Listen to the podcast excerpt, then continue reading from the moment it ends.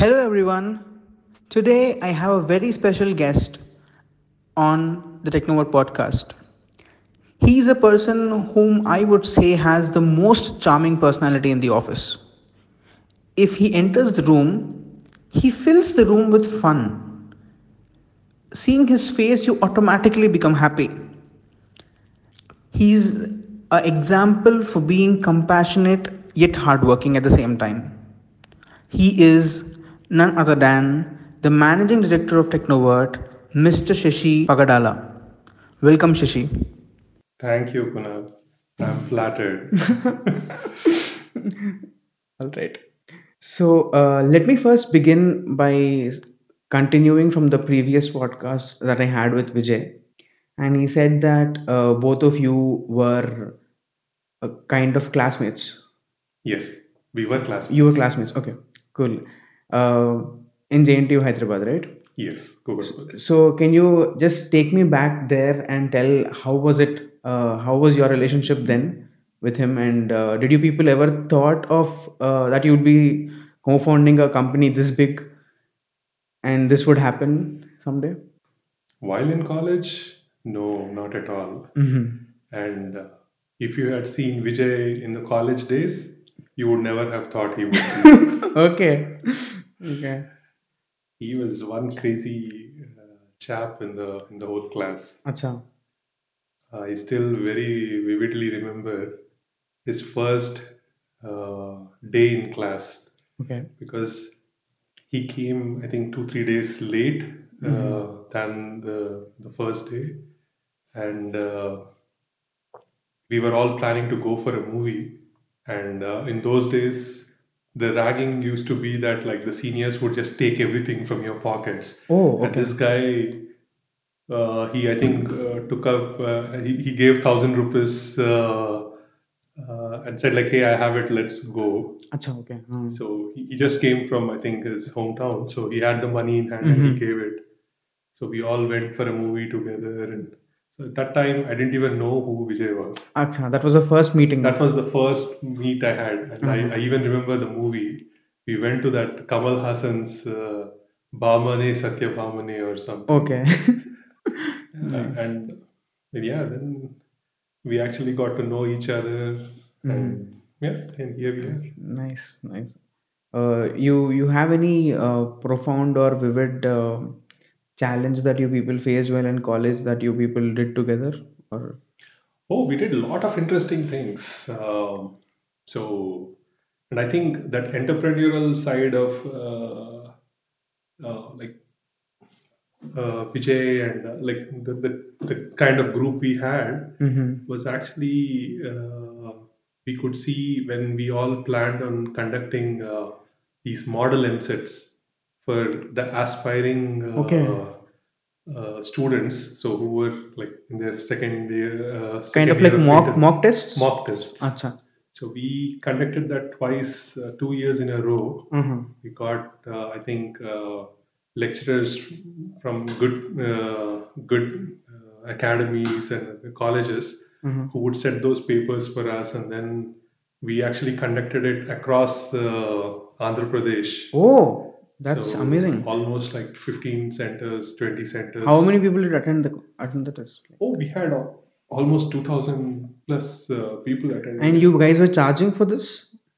Just the the uh, the I think a nominal 100 200 rupees. Nice. That means you people were making money as well.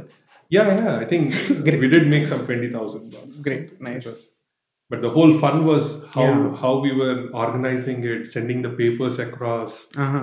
Uh, how to uh, not disappoint people. Like Mm. uh, I remember, like uh, I was uh, managing a center in uh, Erragadda, Okay. uh, St. Teresa's uh, school, Acha. right at that Erragadda area. And uh, so we were anticipating about, uh, I think, 250, 300 people. And uh, we almost had uh, another 100, 150 more. Okay. And they were they were all spot uh, registrations, and they all wanted badly to take that test. Okay. So we didn't want to disappoint them. And uh, but we had limited papers. We checked all the other centers if they had extra, but none none could actually help us out. Mm-hmm. So we immediately sent those papers for uh, for a photocopy. Mm-hmm. We got uh, 100 papers ready right then within the span of half an hour, 45 minutes. And then we made all of them sit in the other side and we conducted that test for those 100 guys about half an hour, one hour late. Mm-hmm. So they were all very happy to actually got to take that thing even though they were late. Yeah. And uh, yeah, I mean the the, the whole uh, way of like getting that thing whole uh, uh, organized uh, and uh, like we had limited people, Okay. so there How was- many were there? How many were there in? So because we were anticipating about 300, we were only like four or five for that center. Yeah. Uh, but then For that center. for that center, So how many people were in the whole on the whole? so we got all our classmates volunteer. Oh, so crazy. and it was not just one department like we uh, from that same batch about almost four or five departments from Mhm. JNT University. So were you people asked by someone to do this or it was your own thing? It was we, we just wanted to do something. Acha. When was this? In which year? Second year and third year. It's amazing. Yeah. Yeah, and uh, I mean like and sending the papers to Karimnagar, Warangal, Vijayawada, Guntur. I mean it was the, the sending those uh, like uh, in those days like there, there is no Uber, no How, buses. how did people manage? You used to go? Someone used to go? Yeah, they, we we had a, a car booked, uh, a taxi booked, and then we used to send papers there. It was, mean, like we learned our lessons, and uh, I, I actually the other interesting thing uh, was uh, I don't know uh, if I should tell this, which I might get mad, but We'll see. We'll cut it out if, if possible. yeah. So he went uh, and set up a stall in exhibition grounds. Oh, I didn't know this. Okay. What was the stall about? Uh, some astrology Oh shit, man. He got some astrology software and he set up a, a stall in exhibition grounds. That is crazy. So pretty much like everyone who used to go to the exhibition would hang out around his place. Oh. And, and, uh, these guys used to make all uh, girls. Um, um, Be there there. so that attract people. and there were a couple of girls who just came to visit the stall and they were actually staying there for a couple of days with these guys. Wow. in the stall to pull the crowd. It was these there was you, such interesting. you have to do such things, right? I mean, only then life will be fun. Yeah, yeah. amazing. So, amazing. a lot of crazy things. lot of Yeah, these are like next level crazy. I, I, I can never imagine uh, exhibition में stall that to astrology software. That's amazing. And if no, when no one, uh, when they were left out with, uh, so basically it would do matchmaking and also do the astrology. Oh, okay. And when the, I mean, I don't think it was a huge success, but it was a great experience. Obviously, yeah. I don't. I didn't think it was for like uh, Making making, money. money. or something. No. Yeah. And uh, when they were left out with a lot of stationery and uh, the software was anyway there. Hmm. So they decided to run the astrology and matchmaking on everyone in the class. Okay. And that had its own share of controversy. Did you fun. people have any matches fixed that at that time? Oh, yeah. yeah. As I said, like, lot of things, lot of, Amazing. lot of crazy stuff. You should. I mean, I. I mean, if you don't do these stuffs, then life gets boring. No? Just Yeah. having a normal college life uh, isn't supposed to be there. Yeah, this is nice. Yeah, and I think back in those days, social media and all these were like not even worth mentioning. Yeah, I think there was Outlook. It was not even Outlook. Orkut. Sorry, Orkut was there. I guess. Orkut, but I think we were the days of Yahoo Messenger, Acha. Okay. Okay. Yeah. where like a public chat was a Mm. big thing. yeah. So Yahoo Messenger was very big, and MSN Games Hmm. used to be very big. So people would not really want to do that. So Hmm. they would actually go meet people and do the Yeah. crazy. Messaging. Nice. So uh, when you when you talked about mm, not disappointing people back then, uh, you struggle to follow even that now, or is it not a struggle at all? Oh, see, when you always give the best, Hmm. all those things are already taken into account. Acha. And uh, uh, so when and when you are satisfied, it, it means uh, like you are taking all these things into consideration. hmm So when like Technovert has a lot of clients, right? So you you still face any any trouble with that, or you just focus on what we are delivering?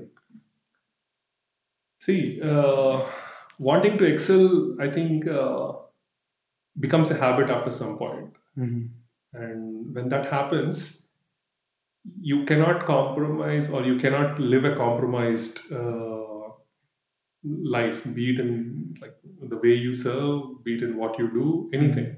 hmm And uh, I think so. Sometimes, like if things are not happening to the level of perfection or to the level of quality you want, hmm you kind of get frustrated because you could just go do it or you could make it happen but Hmm. now you want someone else to make it Yes. or do it So how do you overcome that? and that's where i think uh, we we love to train people to have that similar kind of uh, aspirations that kind of an eye for uh, quality and uh, the the willingness to own the delivery hmm and i think so previously like we used to be a part of pretty much every we we, would- we would know every project that was on the happening uh, on the floor hmm now we don't hmm and it's uh, it, it is not easy for us Yes. Yeah. and but we are taking that hard stance because we want others to own it take the responsibility and take the accountability of it Hmm. and we are just working with uh, with those few folks Hmm. to make sure that they are not faltering and Mm. they are keeping this uh, this culture of uh, delivering results every time. Hmm. So that's that's how we. I think, and everyone else is doing a pretty great job by, Yes, by the way companies performing. Oh yes, Yeah. and I think uh, see all these things are very contagious. Hmm. The and uh, all it needs is that attitude uh, to actually see what is happening around you and then you just uh, imbibe it into yourself. Is it is it like overwhelming at some point where you know if you just take a step back and realize that um the company at this particular time is delivering so many projects at hand, like each department if you see is growing day by day, whether it might be product engineering or M365 department, data analytics department, and they have their respective clients, they have their respective projects, and uh, you, as you said, can't be a part of all the projects. So, does it feel overwhelming at any point? Mm, no it's not overwhelming but we uh, always uh, at least i, I, always uh, keep thinking about what is next Okay. if if if we have uh, another new set of projects starting hmm do we have uh, that leadership or someone who is ready to take Okay. take the charge Okay. and i don't really uh, see that it, it only comes with experience Yeah. so even uh, i am ready to uh, like trust someone even who is just done with his training and uh, hmm with just a year or two of experience but shows that attitude and shows that zeal to go make things happen I think that's where uh, we set Technovert apart from other organizations, yes right?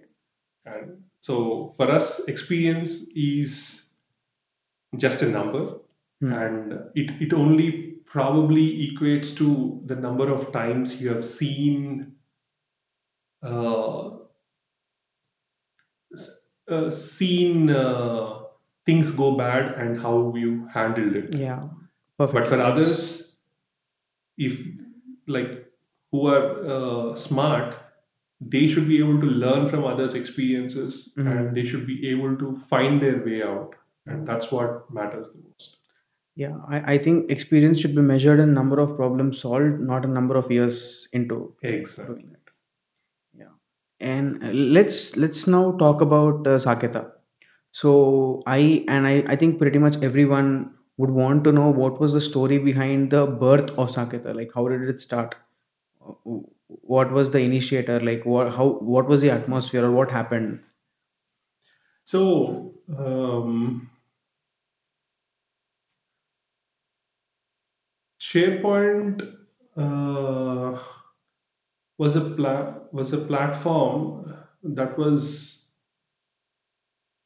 on the rise since uh, 2007, Okay. uh, 2007 to 10, and uh, so and it it, re- it gained so much of popularity over the years that the the way uh, it was initially envisioned to what it is now has completely changed. What was it? What was it initially? So SharePoint was actually meant as a uh, collaboration platform for enterprises. So all it was supposed to do was hold fi- files and folders, Okay. have have good metadata on it, Okay. and uh, have people like just put their documents with some Awesome. tags so that it's easily searchable. Database on cloud. Yeah, it's a, it's a file share. File a- sharing application. uh, a good uh, uh, easily retrievable file share uh, was Okay. what it was meant for but it gained so much of popularity and uh, that people started uh, treating it as an intranet Mm-hmm. then uh, they wanted the interface to be nice Mm-hmm. so initially it was just it was envisioned to be more a, a- simple uh, web interface to to to showcase your files Mm-hmm. Now it is an intranet so uh, it's a collaboration platform it's an engagement platform so uh, and then people didn't want it to be hosting uh, this platform So when you say internet, every organization had their own SharePoint network. yes Okay. every organization would host it on Host their, their own own- yeah, servers it was like an on-premises Hmm. uh, hosted File sharing file file share yeah. Yeah. So, but now, as as the popularity was growing, they started moving to the cloud Mm. and they started adding new things, Mm-hmm. uh, forms, uh, and then now Teams. All these have started getting into it, uh, into SharePoint, and now SharePoint is now like treated as something secondary. There are more uh, fancier uh, things like uh, power apps, Yeah. and then like all this virtual reality, AI, everything is now coming into it. Hmm. So it's it's a lot more than what it used to be. Mm-hmm. And uh, so when we saw the transition from uh, on premises to the cloud, we knew that the projects or the people uh, mindset would not be towards uh, building something. It would be uh, buying things off the shelf. Yeah. So apps, uh, as Yeah. we popularly say for the mobile uh, applications. Hmm. So this was a concept that was just getting started uh, in uh, like early 20 uh, like 10 11 Mm-hmm.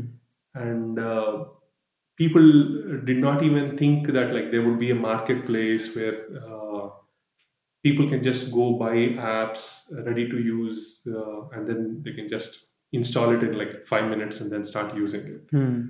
so and so we saw that like the trans transition from services to like uh, uh, buying uh, uh, apps off the shelf would soon come Hmm. so we started like when we had some people who were interested in doing something interesting than uh, regular projects or when we had bench we actually started investing in that space trying to explore new things uh, and push that uh, that platform and that app model to the extent possible. And i think by 2015 uh, and yeah 15 and 16 when actually saketa was uh, came into existence we actually had two or three apps which when we showed it to the microsoft uh, mvps or the microsoft uh, in- inside uh, employees uh, they would never uh, believe that these are actually built on On- top of on top of SharePoint, SharePoint, yeah. and they are not like some custom code sitting somewhere Mhm. uh, and delivery. So we were way ahead of market we were way ahead of uh, people's even thoughts. Mm. So yeah, so that's that's one reason why it didn't re- gain that kind of popularity that we expected of it. Mm-hmm. So, but yeah, we we, we didn't want to stop there. So we wanted. Uh, we thought like we by the time the market is ready, we will have enough apps on our side. Mm. So we continued uh, investing in that. We started developing some some pretty cool apps, Mm. which even today people say or uh, like uh, using them. But by now, uh, lot lot of things have changed. So Mm. we have to kind of revamp and redo some of those things. But during this time, we realized that uh, this whole SharePoint and this M365, Microsoft 365, as they popularly call it now, uh, is gaining so much of momentum that everyone would uh, want to move towards it. Mhm. So then we started thinking beyond these plug and play apps and uh, build some uh, flagship products. Mm. So we started building a migration tool. Yeah. We started building one for the intranet, which actually took diff- uh, multiple iterations uh, to the point that like now what we have is not even close to what we started with. Okay. But yeah, uh, we have two pretty good pla- products in our uh, uh, bucket. So Mhm. I think uh, yeah, we are in a pretty good shape there. Nice. So, do you do you remember your first client who contacted you after using your app, or did anything happen like that? The magical moments that we are edged always. So when I think about customers, Mm-hmm. our first customer for Saketa was a penitentiary. Was it sorry? Penitentiary prison. Oh, It was a national prison. Okay, uh, of? in US. acha. So those guys were actually looking for, uh, uh, and actually, and it was not even one of the apps we were offering, Mm-hmm. but that was the first sale we did. Which which app was that? Uh, they wanted to the ability to print a list item, Mm-hmm. and uh, SharePoint out of the box didn't provide that. What? It didn't have the ability to print the lists. Print a list item, no. Okay. That is kind of a bummer. Yeah. Yeah. So he came, he explored our apps, and then he uh, casually mentioned that, like, hey, I was looking for this and it's not working. Mm. So one of our guys built that app in a day, Mm. and he said, "Hey, Sashi, this is what it is." I said, "Like, okay, let's pack- package it. Let's uh, go show it to him and sell it." Hmm. So that one day app actually sold first. That was our first sale for Saketa. Damn, that's nice. Yeah, and uh, coming to Migrator, we we did a pre-launch on uh, August 15th, Mm-hmm. Independence Day, Mm-hmm. and uh, we released it uh, for uh, for I think uh, for the first sale in November. I think November 14th or 15th. Mm-hmm. There was a conference in Europe, so that's when we actually launched the product. Mm-hmm. In the conference? Yes, in the conference. Acha. So we were trying to get some people uh, piloted, some people actually get some uh, initial discount. But uh, we were in a market where uh, we had a very tough competitor, Mm-hmm. And uh, people were all didn't know of us. So it was very difficult for us to convince people that like, hey, there's a new product and it is as good or better than the rest. So we tried and we tried, and there were so many discussions happening. But I really wanted something to sell that year because I- I wanted to actually start my fresh year, uh, a new year on uh, A high note. on a high note. So I think after, one day after Christmas, I think on December 26th or 27th, Mm-hmm. one of our existing customer uh, where we were offering services, he said like, "Hey, let why don't I? Uh, can you showcase it?" So we just gave him a demo, and by the end of his day, he sent out uh, an email saying, uh, "I would want uh, one license." Oh, that's nice. So out of nowhere, like within span of two days, we were able to make our first sale Amazing. of that product. So those two things always come to my mind. Amazing, yeah. So the uh, unexpected things, yeah, Yeah. things which are So not we planned. actually, before even we got that money, uh, we almost took that money's worth and celebrated it uh, with the whole techno. Wow. wow, what was the celebration? I mean, what did people do? I think we ordered Manchuria, chaat, all that stuff for the whole company. Nice. When was this back in? I think 2016 Mhm. December. Nice, awesome. So I think Migrator still remains as your flagship product, right? For Saketa Hmm. Migrator and uh, now intranet. internet. So These are two flagship products. So, uh, did you uh, the idea of the migrator also was a problem of uh, there not being something like this, or was it a in-house uh, problem that you people solved and thought of like why don't we do this with the Saketa thing? I mean, how did it gen- originate? The intranet. Internet migrators, both. See, Migrator, uh, we were doing quite a few migration projects, Mhm. and uh, with a with a techie mindset, we would always go build our own utilities. Hmm. Uh, we would not rely just on uh, the tools uh, in the market. Yes. and uh, so back in those days, uh, there was only one uh, migration tool which would let you do whatever you want and give you like a one year uh, license. Mm-hmm. The rest all were volume based. Mm-hmm. How much ever volume you migrate, you pay for it. Okay. So it was it used to get very expensive if you had high volumes. Yes. Hmm. So it was so this uh, other tool was the only choice from, from for, for a very long time. Hmm. Even we used it for the. But then like there were a few shortcomings in that tool that for which we built our own utilities, and um, so somewhere at one point we thought like there should be. Uh, I mean, like we, we do we are doing so many things and we know the gaps. So why not we build a tool for I mean package them all together into something uh, so that like it's it's all start, si- sitting as one tool and we don't even need to sell it. We could just use it to provide services to our team. So that's how we started building on this this migrator tool and somewhere uh, in the process we felt when we are building it let's actually make it a commercial product Okay. and uh, we actually put more effort in our design and everything. Mm-hmm. Our, the, as you know, like our USP is always making keeping it simple Hmm. and uh, keeping it easy for people to use. So I think that that kind of helped. So it received pretty good uh, appreciation from anyone who who actually reviewed our tool.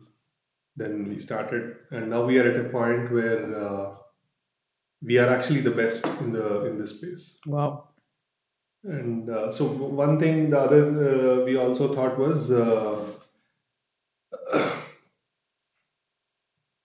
um, so this uh, whole uh, a-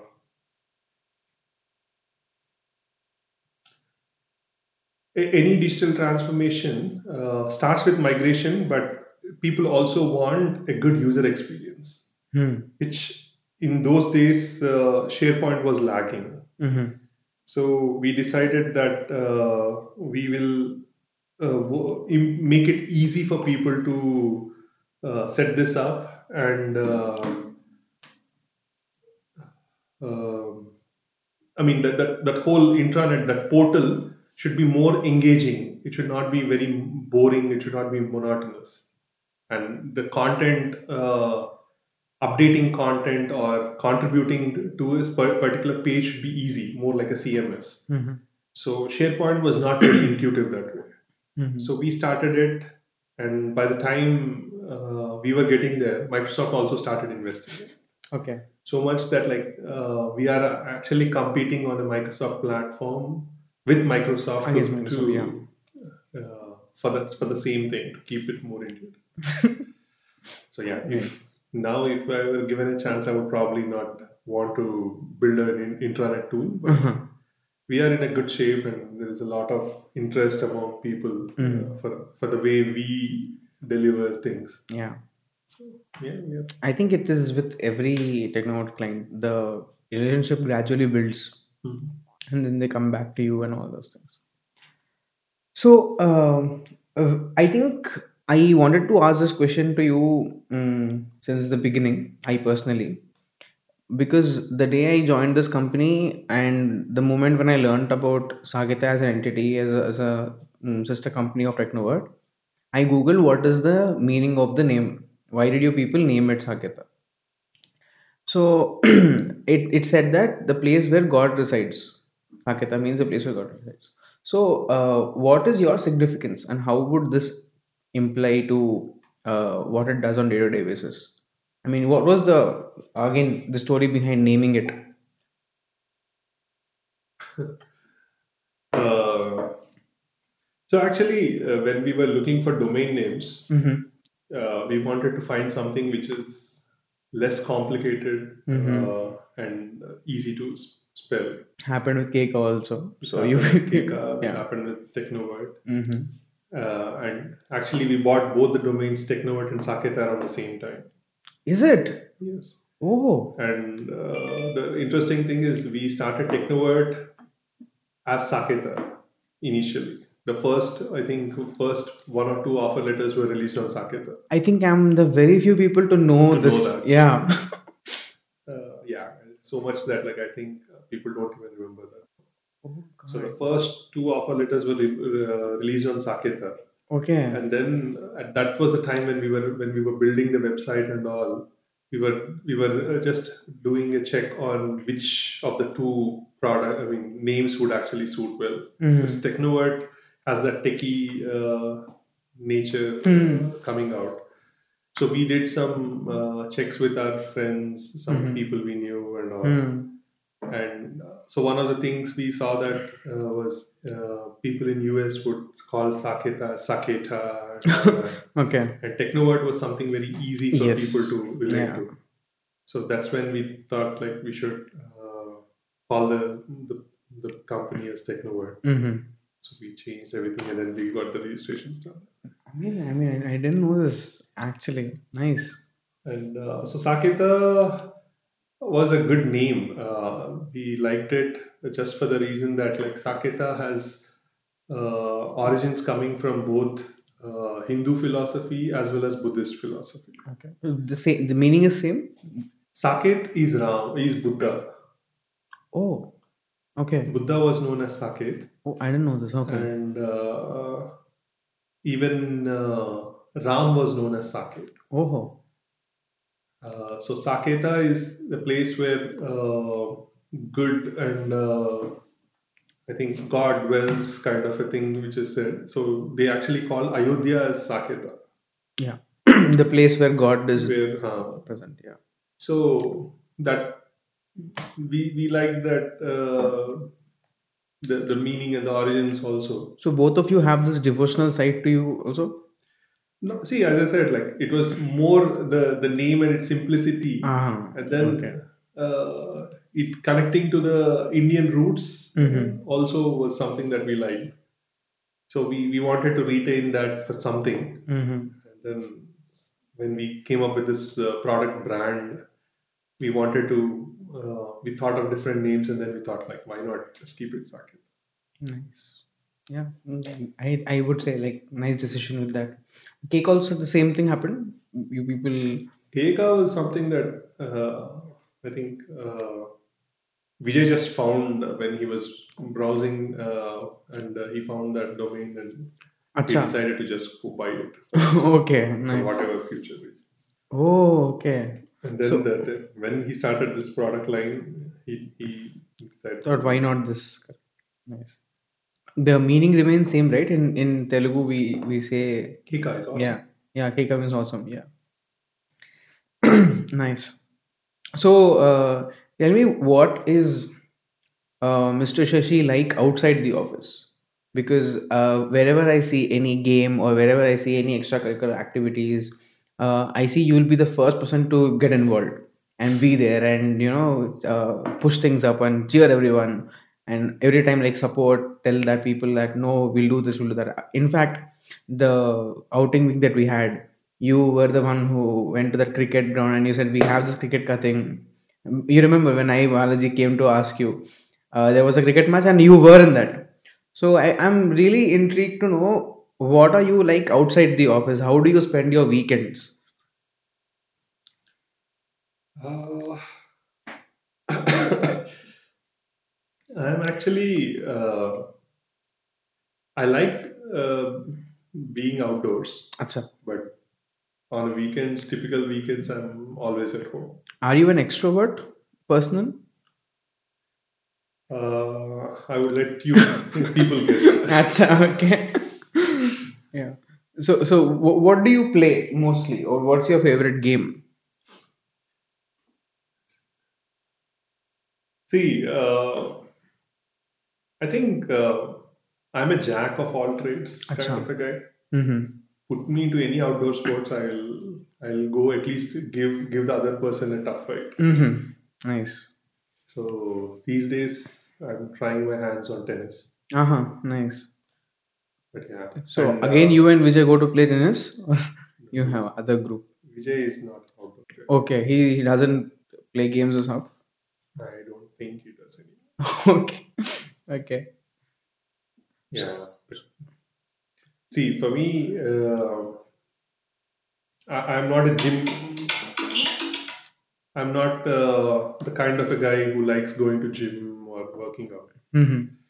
So, for me to just kind of keep uh, my routines a little active, Mm-hmm. I try to generally spend it on some sport if possible. Mm-hmm.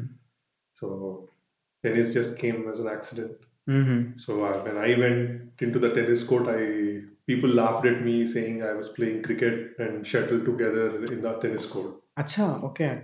When was this? When did you start playing tennis? Four years, three, four. Four years back. That means you must be pretty good by now. No, no, I only play over the weekends or Uh-huh. once in a while. You, you take coaching or you just go and play with your friends? I just pick the racket and Acha, nice. let it do things.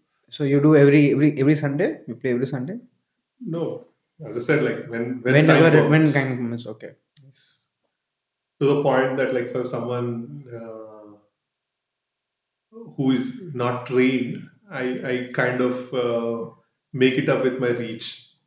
Okay. So anywhere in the court, I can go try to pick the ball. Oh. So I can frustrate the other guy. Oh, nice, nice. Did this also uh, bring your curiosity about the game? Like, do you follow tennis games, yeah, yeah. matches, and all? I used to watch tennis quite a lot. Mm-hmm. Tennis and cricket, I generally follow. Who's your favorite player? Tennis man, cricket man? See, uh, Nadal, Djokovic, and Federer. These are the three names It will be there, that yeah. are uh, there. My favorite was Federer. Mm-hmm. Nice. And cricket? Cricket, see, nowadays there are so many coming in and out every day. Mm-hmm. But um, All-time favorite. see, there is no such There's no all-time favorite. known person, but I, I like some traits in people. Acha. Virat Kohli's aggressiveness Mm. was something that intrigued me for a while. And Dhoni's cool uh, coolness to keep up to any situation. Mm. So these are some traits, and uh, I see that sports is a very good way of like uh, learning how to live the life. Can you please elaborate on that? So, uh, see, in life, there are always ups and downs. There are always uh, challenges coming. You have to deal with uh, failures and success. So these are all there, and to for these things to happen in your life, it may take a while. And at that, and as and when those happen, you don't know how to deal with it sports is the easiest way to make these things happen on a more regular basis so that you learn how to uh, how how to live how to behave and uh, how to handle these things see for instance one of my major uh, things if i see the current generations is they don't know how to handle failure Might. Yeah. they don't know how to handle failure and they don't know how to handle a knowing if I say no, don't do this, there'll be 10 reasons why uh, you will not be convinced. You will ask me 10 different questions as to why you are not allowed to do that. Right? Even if I answer all of those, you would still be thinking about why. And then there are people who even get depressed or uh, have all those uh, other challenges. But in a game, if uh, like if it's a team game and you're not allowed to play, it's not just because you are not the best that day. There was someone else who was who would be able to contribute better.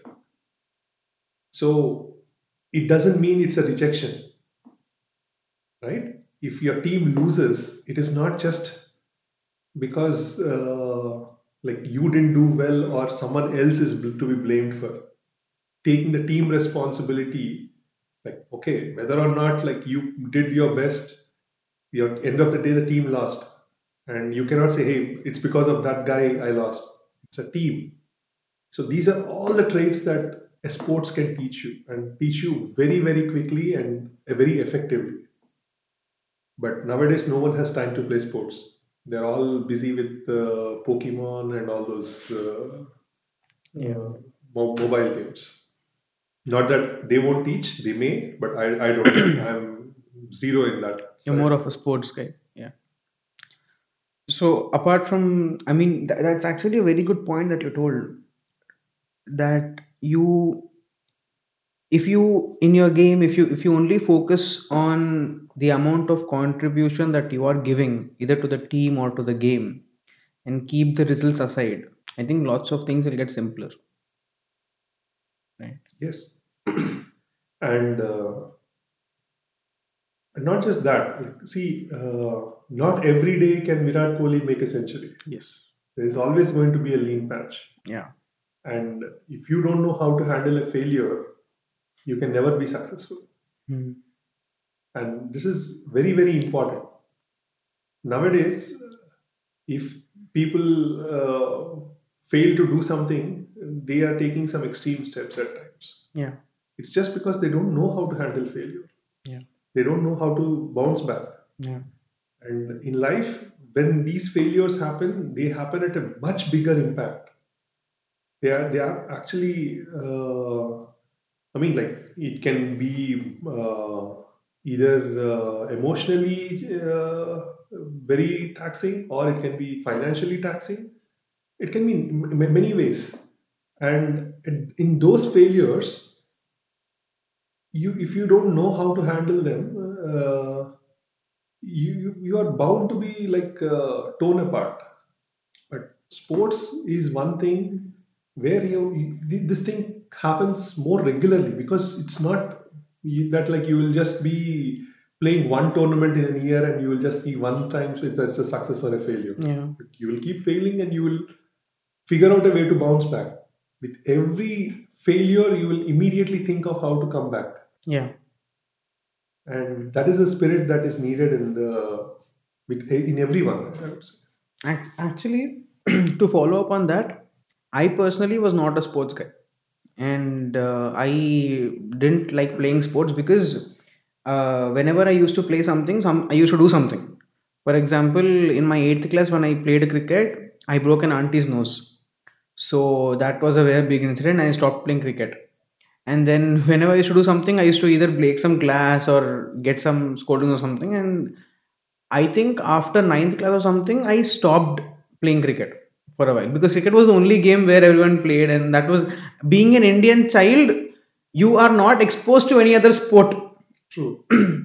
But then once I joined Technovert, there was this TT table, and I, along with my friends, during our internship, we were placed just near the TT table. So it was me, Kaustub, Hitoishi, Balaji, and Ritvik, and these people. So then I started playing TT. I was not interested, and especially because uh, uh, Shiva used to not play TT. So I thought if I play TT, he would think like I am here only to play and not into coding kind of guy. but these people dragged me to play. At the end of the day, I played and I got so much into the game that I still remember once uh, I was playing and we lost.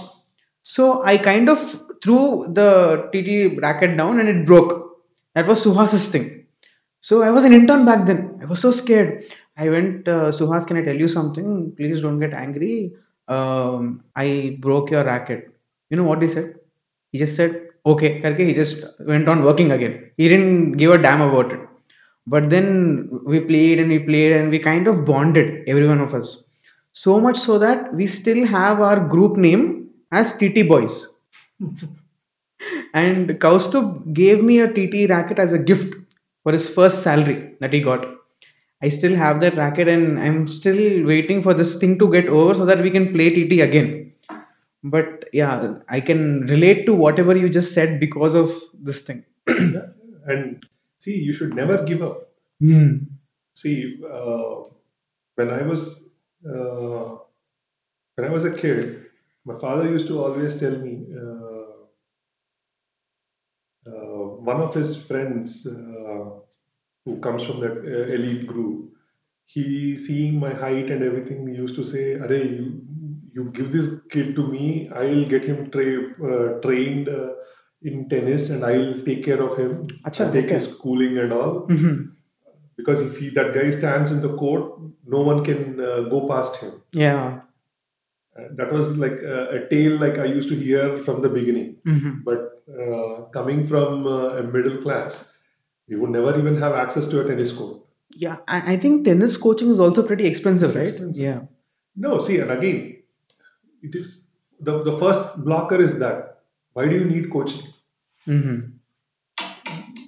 Uh, if if you just know uh, if you know how to hold the racket, you go hit it like you you learn TT, you can learn that.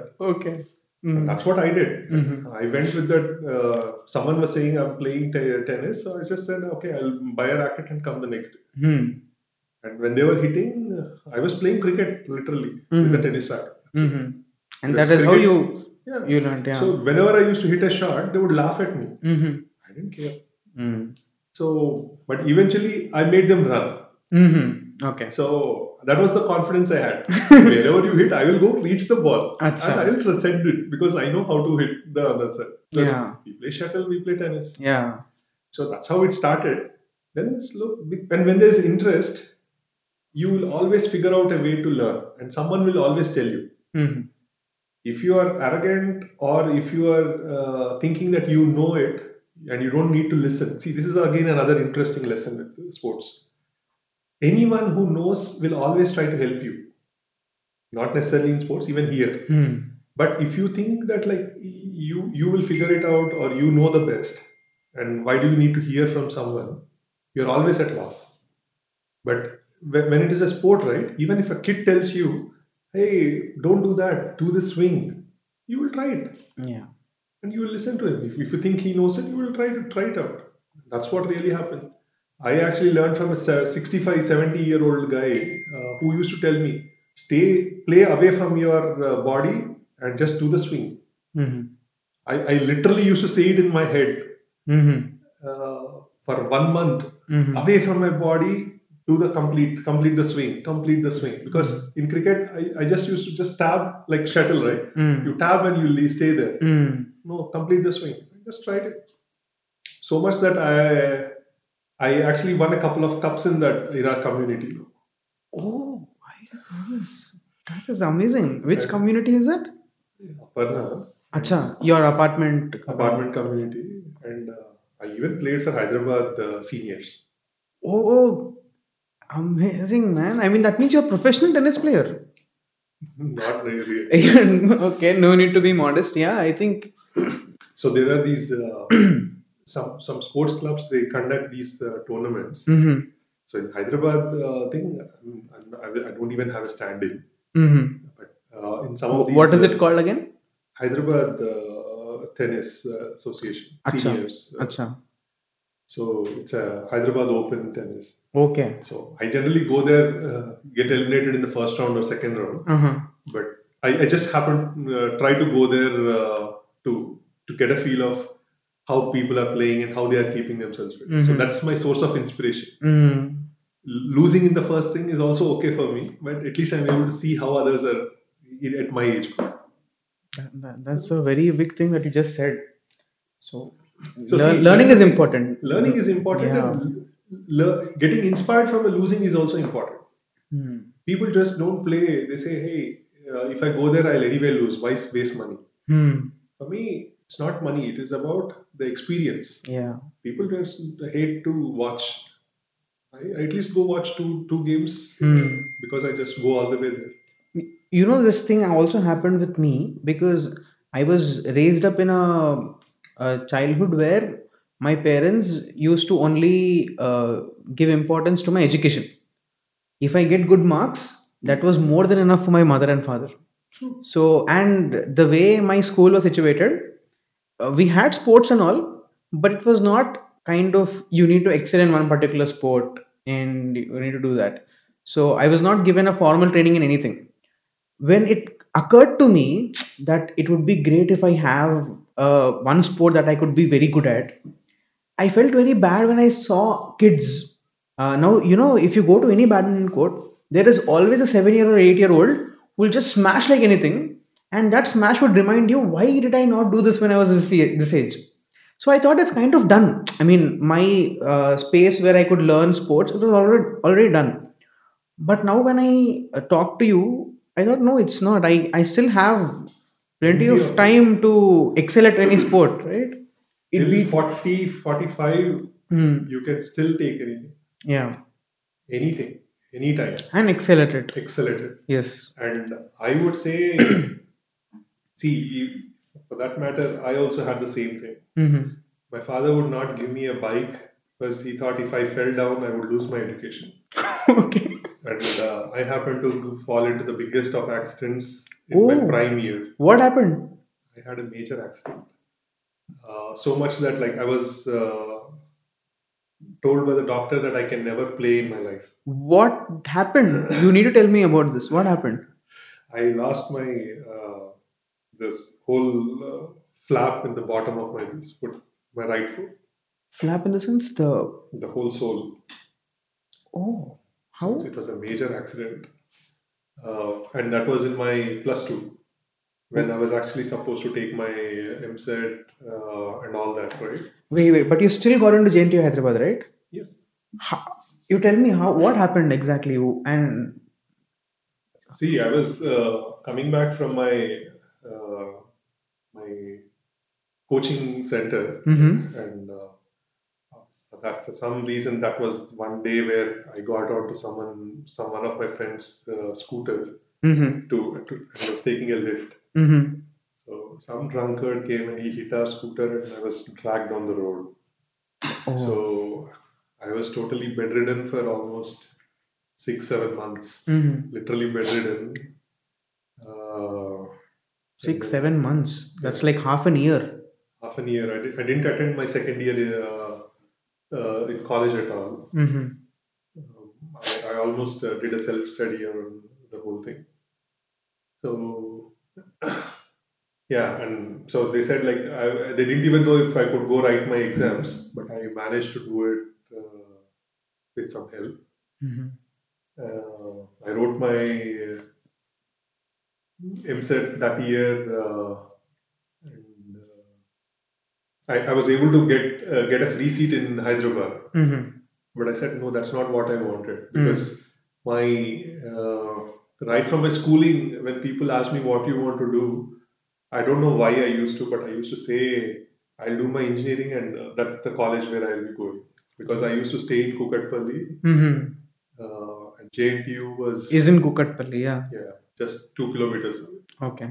And, and, my sister, my cousin, uh, she studied there. hmm Uh, she was the first batch in, in the Kukatpalli campus. Oh, okay. So I, I don't know why, but I just said like I didn't even say IIT. I never wrote even an IIT exam. hmm Uh, but my goal was always uh, this. So I didn't even know what was the rank needed. How much do I need to score? Nothing. hmm My goal was just that.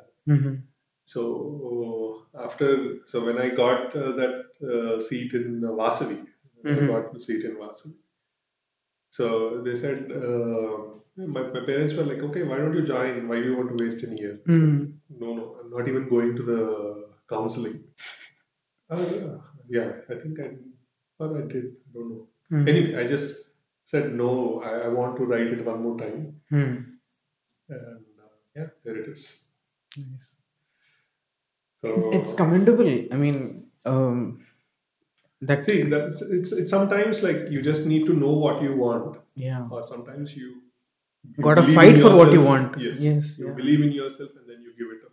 Yeah. And I think from what you told earlier, you just have to put fullest efforts in the fight and just don't care about the result. That's it. Yeah, if, if people would have walked at me if I had not got in, but I would not care. Mm. At least I wanted to give it my best, and Yeah, that that's what matters, right? And now you can be pretty much content with your life because you got what you wanted. yeah. Yeah. See, uh, and there again, like sometimes people around you inspire you. hmm When uh, I was in my uh, second year, I used to have a friend. hmm Uh,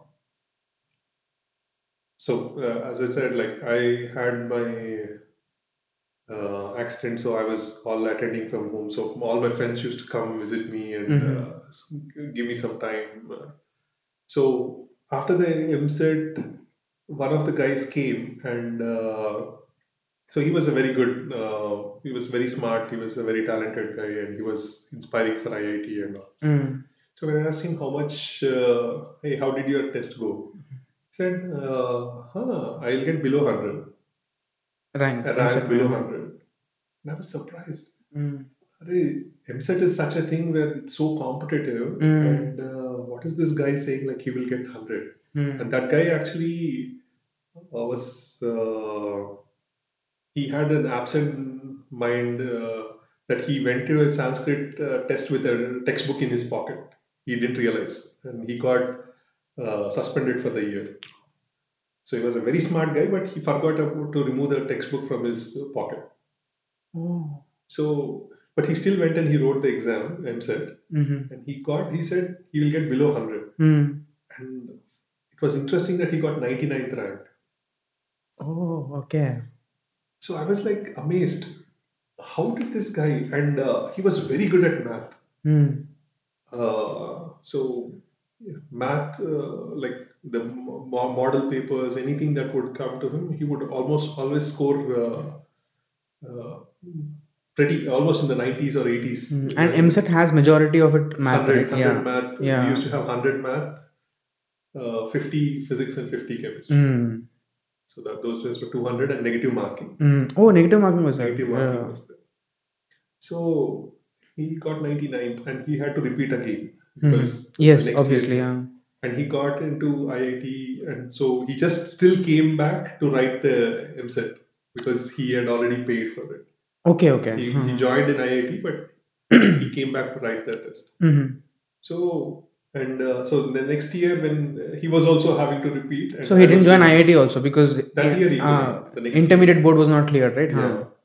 So when he came, uh, he was bad in chemistry, and. I was very good in chemistry. Okay. So we both used to exchange, and uh, so my coaching center was very good in chemistry. Like we Mhm. had a very good chemistry sir, Mm. and theirs was was good in math. Mm-hmm. So we both used to exchange papers, and we would solve, and we would help each other. Mm-hmm. And uh, so it eventually happened that uh, like when when we both were uh, pushing each other through this i mean like with our scores again it was very healthy competition Mm. and that's another interesting thing that sports or uh, like friendship will teach bonding will teach you're not competing against the person if, Mm. if he gets more uh, it is not because uh, he, like uh, i mean it is it is not because of anything else but like you didn't make it enough Mm. It is your efforts that are less not that like you should be envious about the other guy Mm. and once you have that spirit in you you will always try to go excel yourself more and more and that pushes us so we used to exchange the, just the scores and then we would say acha what went wrong and how we would do it Mm. so eventually in that test again because he went there and all we both were almost uh, just i think uh, one mistake uh, uh, different Oh. So you you've got to that stage now where you were just one mistake different from him. Yeah, in the final EAMCET, like Mhm. we we both attempted the, all the 200 questions. We Mhm. both knew it, and when we saw the scores, we could realize that I actually bet him in uh, his own uh, Math. math. Wow. So and chemistry, he was equal to me. Wow. So and physics was same for both of us. So Mhm. it was just that one plus the minus 0.25 was the difference in our scores. hmm So it was very very, very interesting. Uh, You're still in touch with him, or? Yeah, yeah. He's he's currently at Amazon, uh, but not as much. hmm Yeah, obviously. So whenever I go to Seattle, I, I generally meet him. hmm So yeah, see, that's that's the way of life. I mean, we all need to understand that our when someone is doing better than us, it is not something for us to feel bad. It is for us to Learn. step up Yeah. and learn what they are doing better. And once we have that spirit, everything else will come. And we should not shy away. That's another uh, important thing to learn from life. Yeah. If you don't know it, there is never, uh, it's never too late to start. And I think once we realize that, like, there's no one stopping. You can learn from anyone. Doesn't have to be Anyone. If you you shouldn't think of yourself as a superior. Yeah. and uh, see the and uh, the one thing that I still feel I I haven't yet caught up is uh, I always wanted to be uh, good with one sport or at least play a sport and then one musical instrument. Acha. Now that's one thing that still Even I have the same thing Um, because once I realized you can learn anything at any age. It doesn't have to be you have to be a kid and you have to go to a coaching so because that was our mind that was my mindset. No, I was wired this when I was a childhood because I saw all my friends going to music classes. They used to be after school, five to six, six thirty. There used to be a music class and then i thought fine i am not i'm not able to afford this or i am not into this and all. But when i understood that you can learn anything at any age at any stage. So yeah then i thought like yeah i should also learn one musical instrument one foreign language and one sport. This is these are three my like checklist. Good good. but yeah I, uh, so when when you when you talk about uh, let's say let's let's get back to the discussion where uh, uh, march 2020 corona happened right? And uh, we should be fortunate enough that our industry is one of the industries this which didn't get that affected compared to other you know you if you still remember i got paranoid and i sent a mail to you and vijay both saying that i'm so thankful i'm so grateful because all my friends who were into other internships they got uh, laid off and i was so scared oh my god because uh, i didn't want to be without a job especially when there was no other opportunity out there. And uh, that uh, that was the exact time when uh, there was a rumor or something in our in our uh, group friends group that this particular guy got uh, no there, there was a guy i don't remember his name uh, he got a call from mona and uh, he said that he was out from the company that made me even more paranoid. I said oh my god what should i do now? I texted shiva satvik suhas saying that uh, uh, can we have a session where you can tell me about my performance and anything is there i can improve on myself? Because i didn't want them to come up with a hr and say that this is the reason why we are letting you go. And then when I got that month's salary and I was assured that okay, I won't be taken away from this company, I mailed both of you. I am still kind of embarrassed why I did that, but yeah, I mailed mailed both of you saying that thank you for being letting me be in this company. See, it is. Uh, there is also sometimes uh, people are hesitant to speak themselves out Mhm. or express themselves. Mm. There's nothing wrong in it. Mm. So it is. It is not that you are exposing your vulnerabilities or like your weakness uh, when you are being yourself. And it is who said that like it, you got to be a Superman uh, to uh, win respect of everyone. Mm. right? And if you even see the Super Spider-Man movie, Mm. in I think one of those uh, third or second, second uh, movie, they actually show that Spider-Man was vulnerable, and then the people Every every Spider-Man movie, Spider-Man is vulnerable. Yeah. Yeah. See, that's the thing, and uh, that is the beauty of uh, life. Hmm. And I think that, is the message that they want to convey. Yes. Yeah. So uh, when I saw you wearing the Spider-Man jacket, I thought I should. Yeah. Yeah. I'm an avid Spider-Man fan. Yeah. So every time, uh, it so just so happened that like um every summer they used to release it, and uh, Uh-huh. so after our call, after our exams, we used to go for the Spider-Man movie. Acha. Nice. So, how did you tackle work from home? This is what I wanted to know. Oh man, it's it was very painful. Acha. Painful in what sense?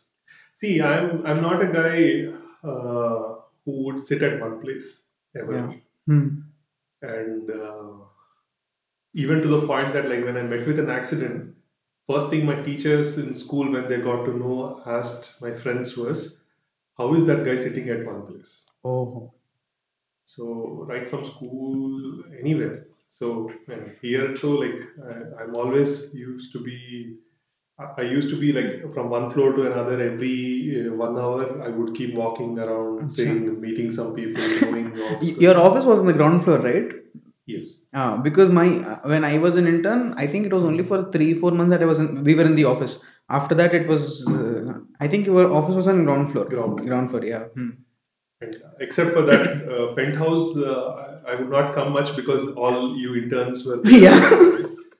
and I didn't want to come there and make you guys. That was a plus point. No one did, so we had fun. Yeah.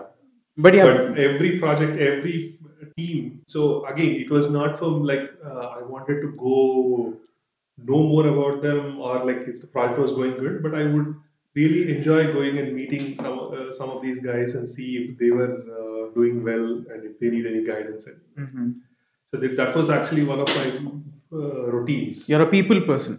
Uh, I'm a more people person and I like mentoring uh, people Acha, okay. on how to handle things better Mhm. and if they are facing any challenges. Mhm.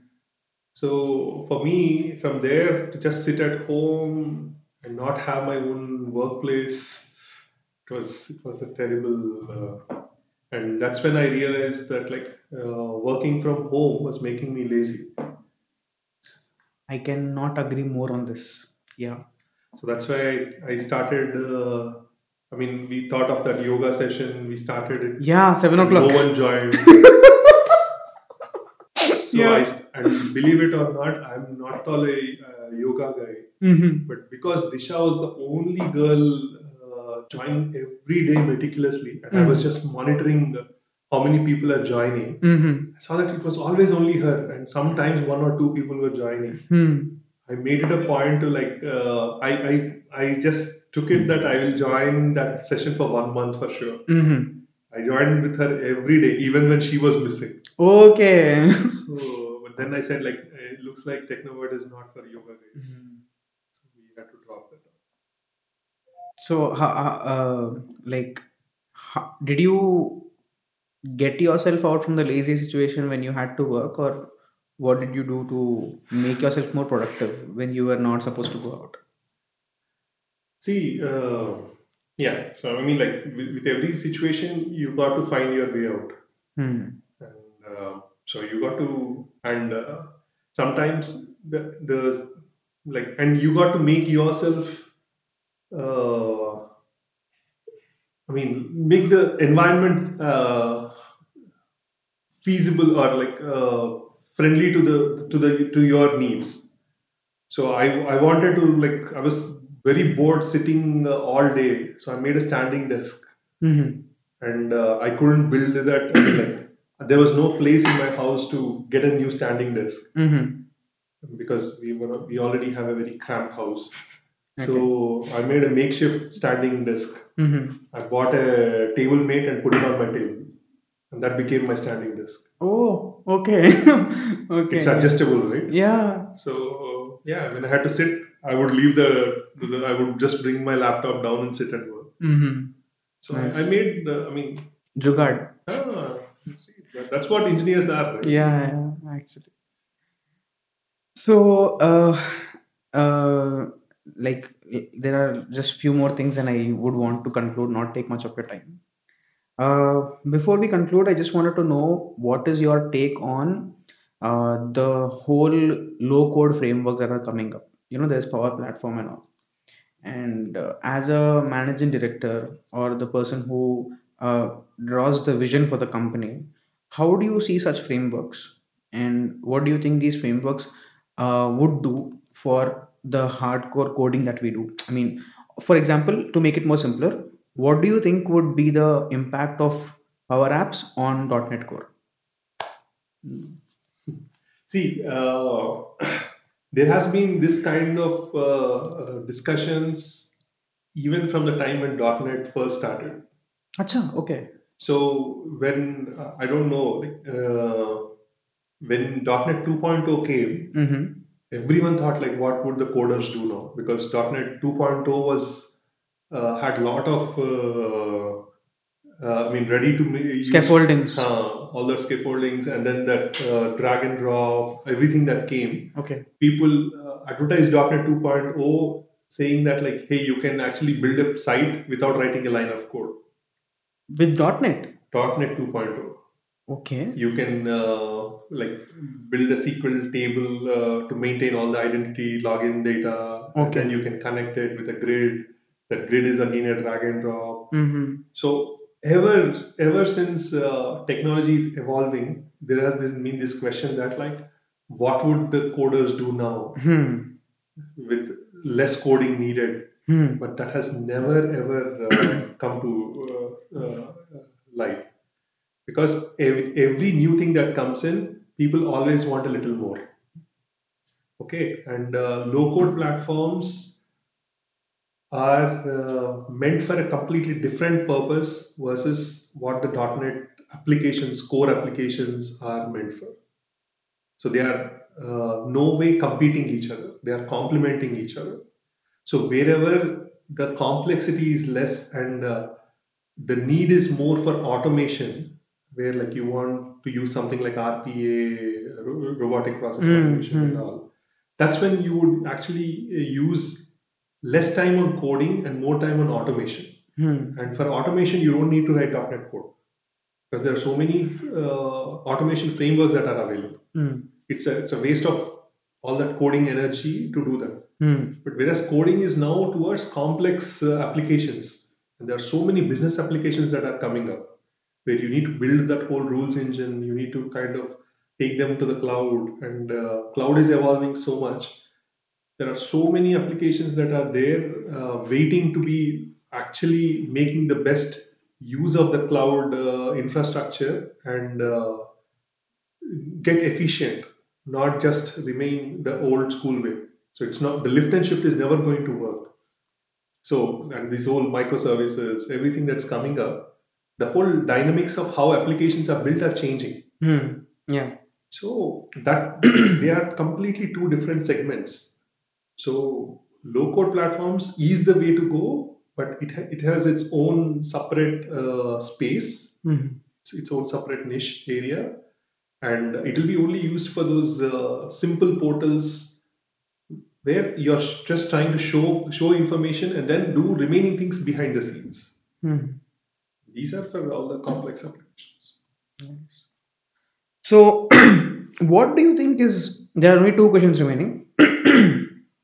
the second last question that I want to ask you, and I want you to take your time if, as possible to answer this question is what do you think is your biggest challenge that you face as a managing director?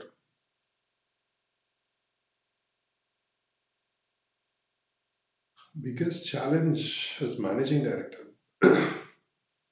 See, managing director is just a title, Okay.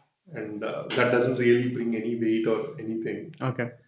Uh, so much that like uh, I think even now, if uh, for, for most of my time, I never had uh, a business card that said I'm a managing director.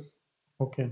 For uh, like, and especially in US, whenever I go, I used to go with uh, a SharePoint architect initially. Achha. Now an enterprise uh, or a, like an evangelist kind of a uh, designation. Hmm. So yeah, that doesn't ma- matter the title. But when it comes to the challenge, uh, I think this is uh, something that every uh, leader uh, has a trouble with, which is to find uh, their prodigies, Mhm. people who are ready to take their uh, Place. their place or uh, take more responsibilities to relieve them of certain responsibilities. Yeah. And uh, it is not easy, but there is always uh, uh, there's always an opportunity for people to step up. And uh, so uh, the important traits there again is uh, focus and patience.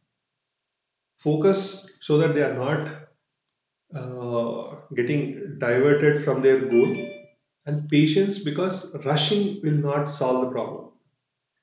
Nowadays, uh, again, I'm not trying to generalize, but a lot of people are in a rush to grow.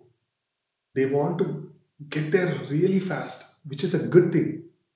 But have that patience to know what it takes, right? And uh, once you have that, your growth is actually having a proper direction. And when those two combine, I think the, whole world is yours.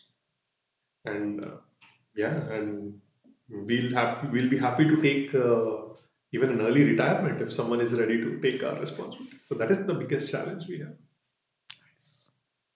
We'll be ready to take up something new, some new role. Hmm.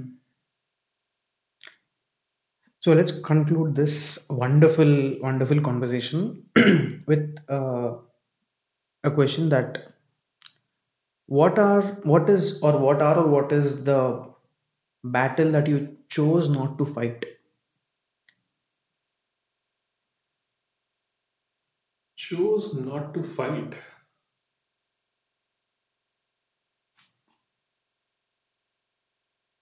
What is something that you felt is not worth fighting?